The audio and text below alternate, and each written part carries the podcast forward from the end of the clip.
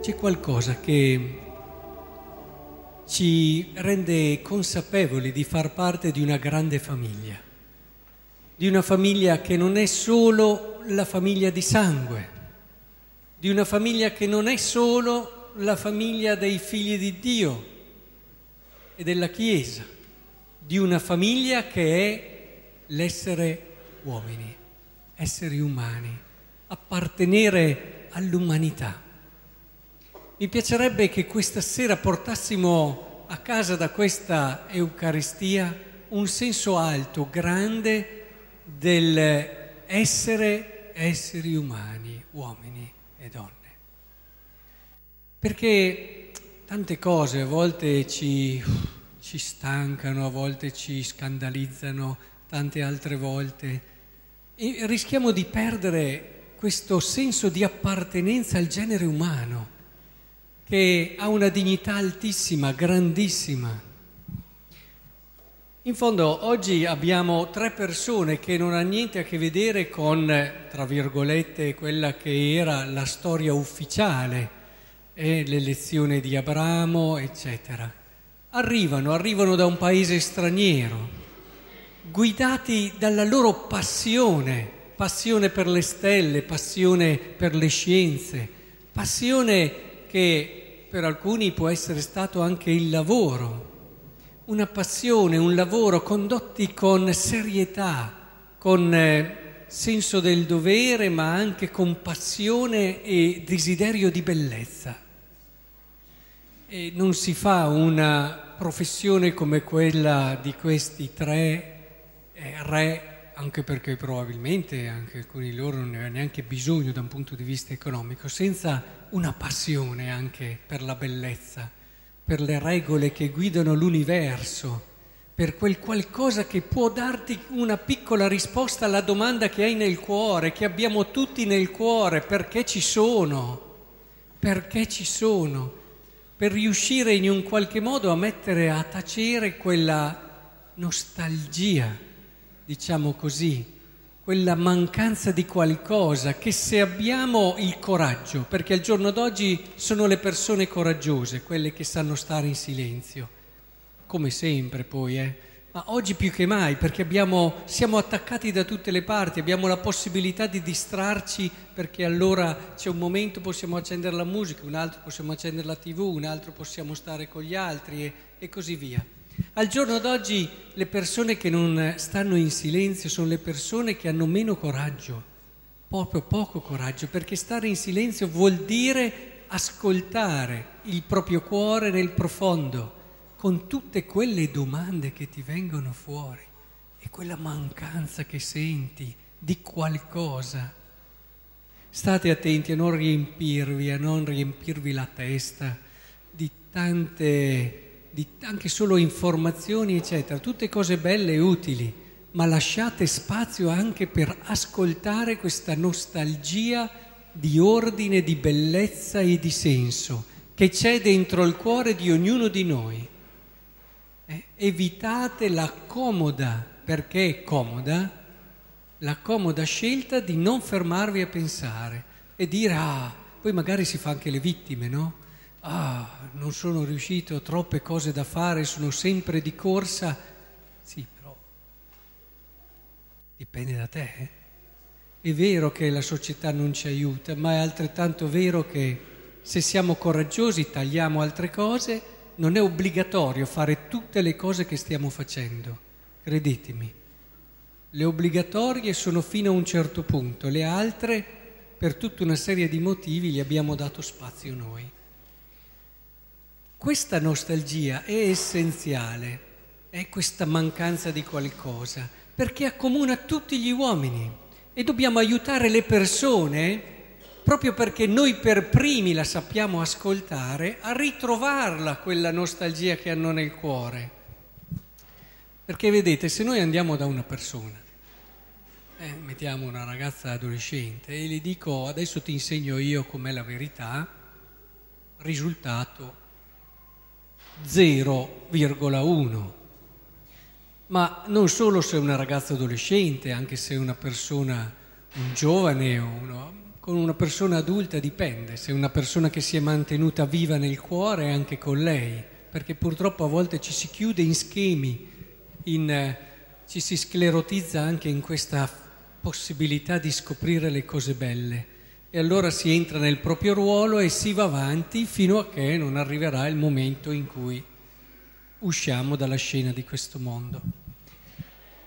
Non è così, non è dicendogli adesso, ma è facendo riscoprire in quella persona, in quel giovane, quella nostalgia che ha già un adolescente più che mai, eh, quell'inquietudine che sente, quel non sentirsi a posto, che è tipico di un passaggio, quando tu passi da un'età all'altra, quando passi da quello che è stato l'essere bambino a quello che sarà una donna adulta, l'uomo adulto responsabile che ha in mano la sua vita e la sua vita risiede nelle sue scelte e nelle possibilità che lui con coraggio potrà, potrà intraprendere come strada.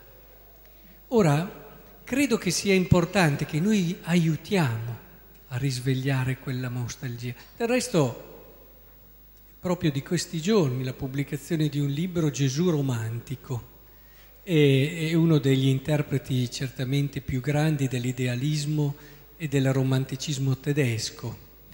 Questo Xavier Tillet si chiama e ha fatto tutta un'opera, un'opera nella quale in un qualche modo cerca di far vedere come questo aspetto romantico è un aspetto che non è solo dell'epoca che abbiamo classificato come letteratura lì, o come anche filosofia, ma l'aspetto del romanticismo accompagna tutta la storia dell'uomo, perché in tutta la storia dell'uomo c'è quella malinconia, quella nostalgia verso qualcosa di bello, verso qualcosa di ordinato, di armonico, di grande.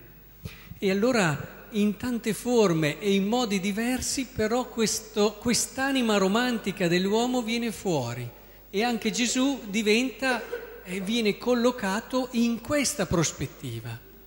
Ecco, secondo me è molto importante che una giornata come questa, che ci fa vedere come degli uomini che non avevano avuto la rivelazione che ha ricevuto Abramo o Mosè, ma che hanno ascoltato quella vena romantica che era nel loro cuore e, e hanno seguito con serietà, con impegno questo richiamo, sono arrivati lì, condotti dalla stella, davanti a colui che solo può dare risposta vera e autentica a questa loro sete.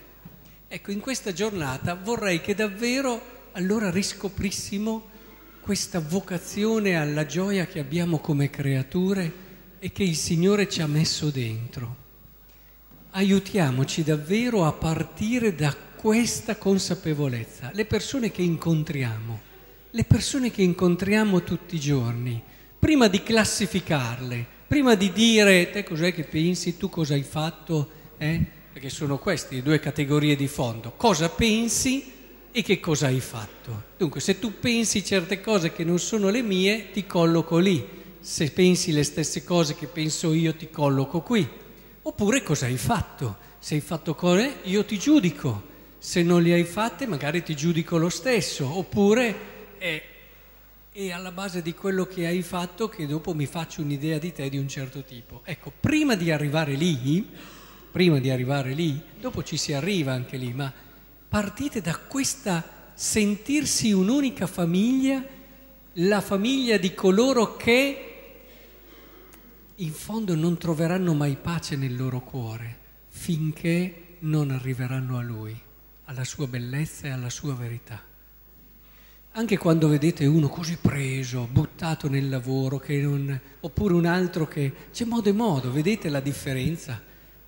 Questi qui hanno lavorato con serietà, perché il lavoro serio, impegnato, onesto, fa parte di questo percorso, però mantenendo vivo il richiamo a qualcos'altro. Diverso è chi si butta nel lavoro proprio per soffocare e non pensare a queste cose. È completamente diverso. Oppure qualsiasi altra cosa che si faccia nella vita. Adesso cito il lavoro che è una dimensione fondamentale, ma qualsiasi altra cosa che si faccia nella vita, vissuta proprio come l'onda che ti porta però a riscoprire sempre di più questo bisogno. E allora vedete questo proprio nelle persone che incontrate. Andate nel profondo, guardate ciò che vi unisce all'altra persona, prima di tutto, che è questa vena, chiamiamola romantica, visto che oggi abbiamo parlato di questo tema, intesa in questo senso, che non è il romanticismo, quello basso, eh? chiamiamolo sentimentalismo, no? Il romanticismo questo di cui stiamo parlando adesso.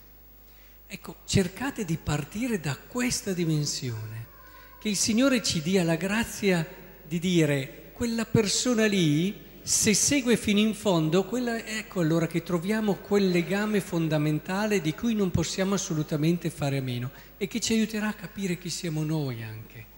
Ci darà l'energia, ci darà la forza per riscoprire il volto bello del Vangelo, perché noi credenti tante volte lo stravolgiamo il volto del Vangelo, lo stravolgiamo o perché andiamo in una direzione o nell'altra. Sappiamo bene com'è facile scivolare e stravolgere la legge dell'amore in nome dei nostri giudizi, di quello che è una pretesa verità, o in nome di un livellamento relativista su tutto e su tutti, che è una strada di comodo, molto comodo anche questa. Ecco, che il Signore allora ci aiuti. Vorrei che andassimo proprio a casa con questa idea, pensando a questi tre, a questi tre magi che sono arrivati ascoltando il loro cuore, le loro passioni, con serietà fino alla risposta decisiva della vita impegniamoci tutti i giorni anche noi, partendo da ciò che ci lega però agli altri. Eh? Provate a vedere, quelle persone ad esempio che non sopportate, provate a partire prima di quello che non sopportate. Eh? Non dimostratevi piccoli, sono persone piccole quelle che non si riescono a staccare da quello che sentono cercate proprio di partire prima, ma quella persona lì condivide con me qualcosa, qualcosa di vero e di profondo. E così fatelo per tutte le persone, anche per quelle che magari hanno sbagliato e sbagliato parecchio. Prima però fate questo lavoro. Anche il vostro valutare il loro comportamento assumerà i tratti propri del Vangelo.